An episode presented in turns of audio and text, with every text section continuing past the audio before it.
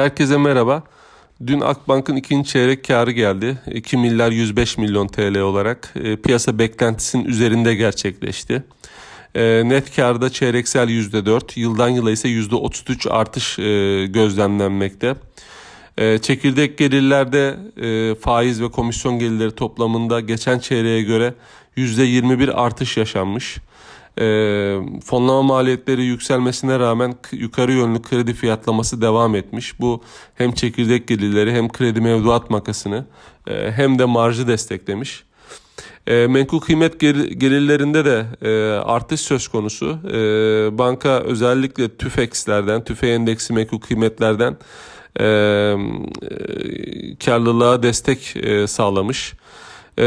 Net faiz marjında beklentimizle paralel 38 bas puan açılma var. E, komisyon gelirleri oldukça güçlü. Geçen sene aynı dönemine göre %40 artış var. E, karşılık giderlerinde azalma söz konusu. Kredi risk maliyeti e, 64 e, bas puana kadar gerilemiş ki geçen çeyrek 100 bas puanın hafif üzerindeydi. E, sonuç olarak sermaye getirisi ikinci çeyrekte e, geçen çeyreğe göre paralel %12.9 olarak gerçekleşmiş. E, sonuçları Akbank için nötr olarak değerlendiriyorum. Ee, ama hani gidişat olarak bakarsak e, 3. ve 4. çeyreklerde gelir kalitesinin daha da artacağını düşünüyorum. Ee, bu e, marj anlamında ve kredi mevduat makası anlamında daha iyi e, noktalara getirecektir bankayı diye düşünüyorum. Ee, endeks üzerinde getiri tavsiyemiz var. Ee, altın 6,93 TL hedef fiyatımız var. Bunları koruyoruz.